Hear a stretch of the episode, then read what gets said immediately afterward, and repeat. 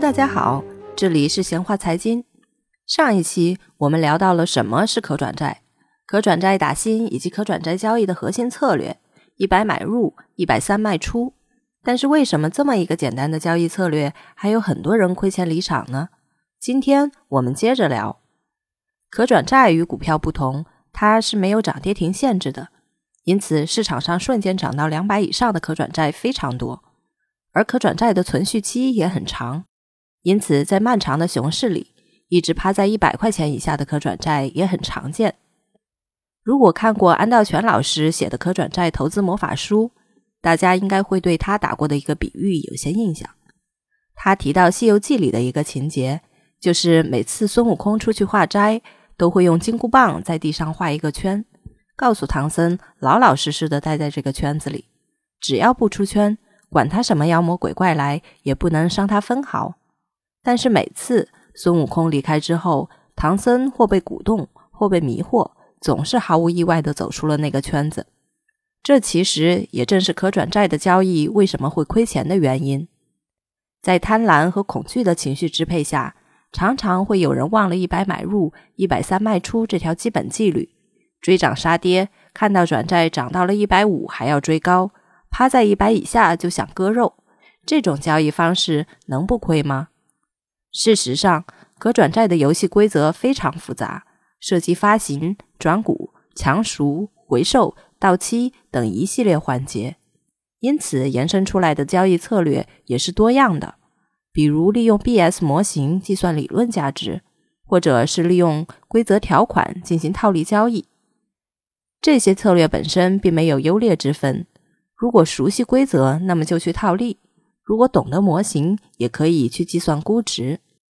但相比而言，一百买入、一百三卖出这套机制是最简单的，但同时也是佛系的、沉闷的、枯燥的，甚至是唐僧都执行不了的。一四年，投资圈的各大头条都给了一位叫阿土哥的人。阿土哥十倍杠杆赌中行转债，一战成名，实现了财富自由。在那之后，阿土哥用好几篇帖子详细的谈过当时到底发生了什么，包括如何结合德隆大师的三个知道理论分析自己的标的，以及在经历波动的时候，自己在十倍杠杆的压力下内心的煎熬是如何平复的。在阿土哥的经验里，最触动意图君的是他关于如何获取十倍杠杆的那段描述。他成功之后，先后有几十个网友。联系了当初帮他办理业务的客户经理，但最终仍然只有阿土哥一个人达成了交易。因为办理这个业务非常复杂，只有公司户才能行，而且注册资金要达到五百万以上，还需要提供报表。阿土哥为此花了好几万注册公司，每月花钱请人报税做账，反复快递材料，前后花了三个月才办妥所有的开户手续。机会总是留给有准备的人的。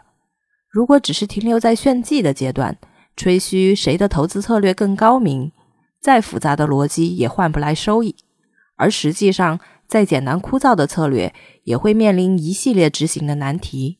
但只要你笃定它，并且排除万难，付出行动，你总会成为最后的赢家。这个道理，在一九年往下申购可转债的热潮中。意图君也有过切身的感受，往下申购可转债，可认购的数量是往上的百倍，比例相差悬殊。